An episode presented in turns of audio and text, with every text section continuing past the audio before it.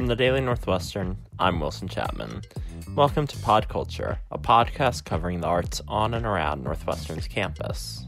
When Illinois declared a stay at home order to address the coronavirus pandemic, one of the hardest hit businesses was live music. To combat this, many venues have begun live stream concert series to raise money for their workers and keep themselves operating. In this episode, I talked to the people at Evanston Space and Studio 5 about the virtual concert series they launched and their plans for the future in these unprecedented times.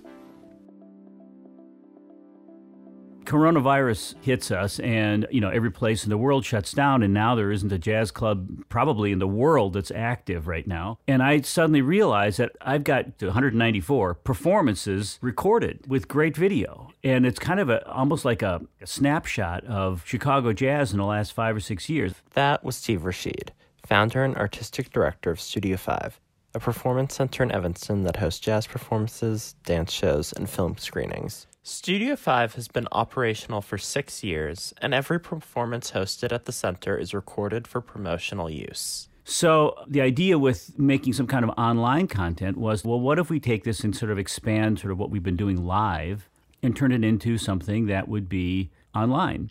So we take highlight clips from the from the shows that we've done, and then in a Zoom conversation have the musicians who were involved in that particular performance with us live, like live now. So archival performances, live conversations with the artists who made it possible, behind the scenes stories. As a friend of mine said, it's kind of like live liner notes.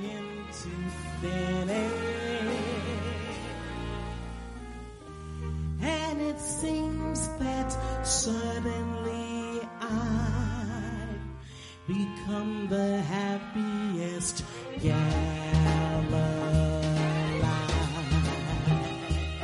This is kind of a way that we could engage the musicians with a performance that's already happened and give our audiences something that they could watch. In addition, we added a comment section so audience members can type in comments. We've been charging $5. I put this behind a paywall, but the money that is generated is split between the musicians who were involved that evening and the technicians who are making this possible. And we have uh, incorporated a virtual tip jar so people can tip they feel like being more generous.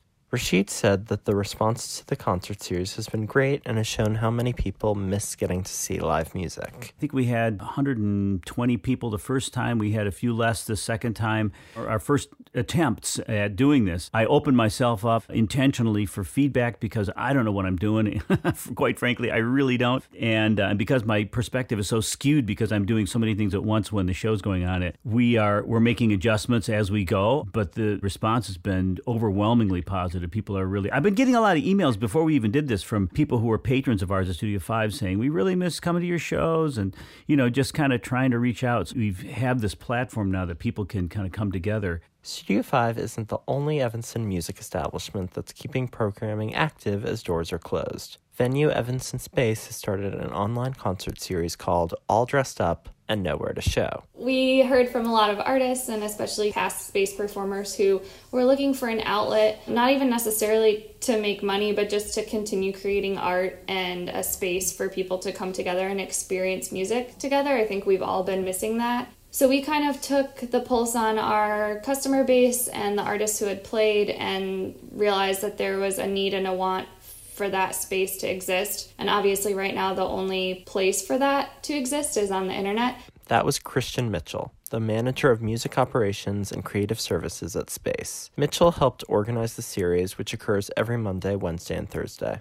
Right now, the platform, the way it works is that we have artists take over our Space Facebook page. They're essentially going live from their computers, their iPads, or their phones from their living rooms. But reaching our space audience directly through that platform. There's a virtual tip jar, so while folks are watching, they can make a donation through PayPal, and then we're splitting those proceeds 50 50 with the artist and our space staff. The first session brought in more than $1,000 in just an hour. Viewership's been really high. I think on the first one, there were about 500 people tuned in at one time. Although the series has helped them raise money, the lack of in person revenue continues to be a struggle for Evanston Space, and its reopening date remains unclear.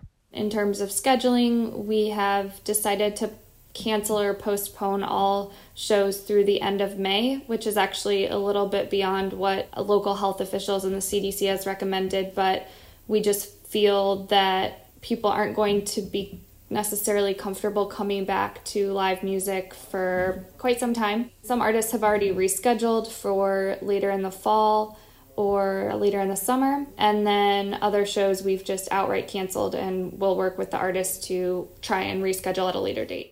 Space Evanston launched a GoFundMe mid March, agreeing to match donations to the campaign up to $10,000 to support their workers. This goal was met on the first day. As of April 19th, the GoFundMe has raised more than $26,000. We just feel really lucky to have that kind of support and customer base that's sticking with us through this hard time. First act to perform in Space's online series was Texas singer songwriter David Ramirez. Where were you when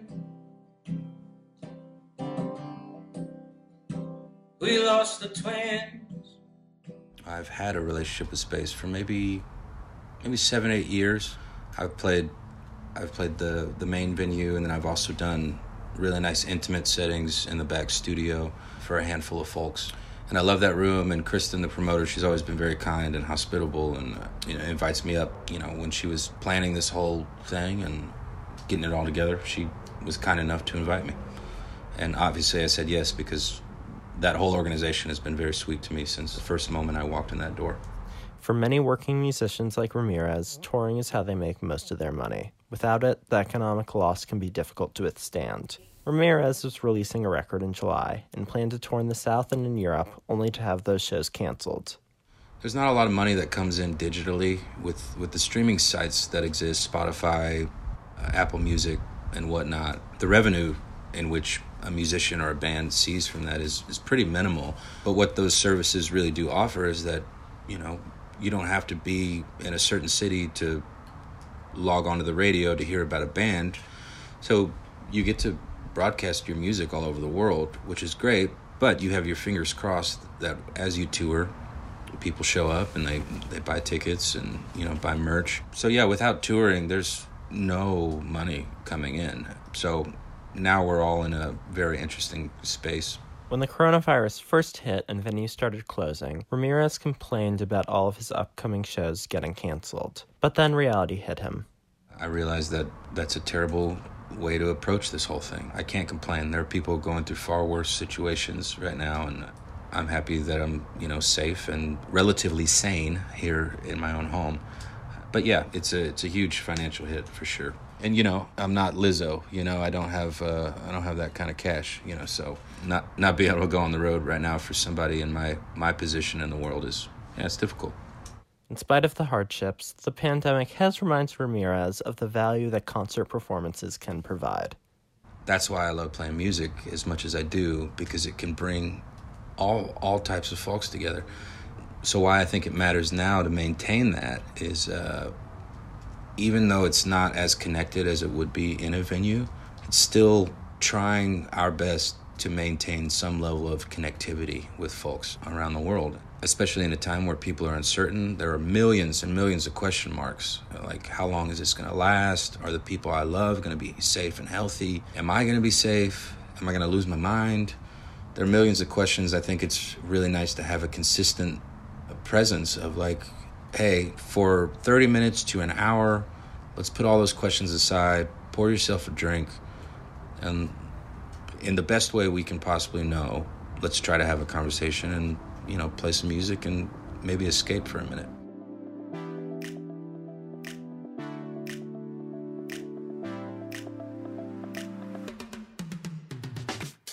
That's it for this episode of Pod Culture.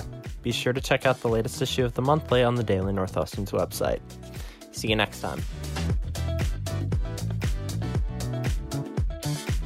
This episode was reported and produced by me, Wilson Chapman. It was edited by Molly Lubers, Callan Luciano, and Hina Srivastava. The editor in chief of the Daily Northwestern is Marissa Martinez.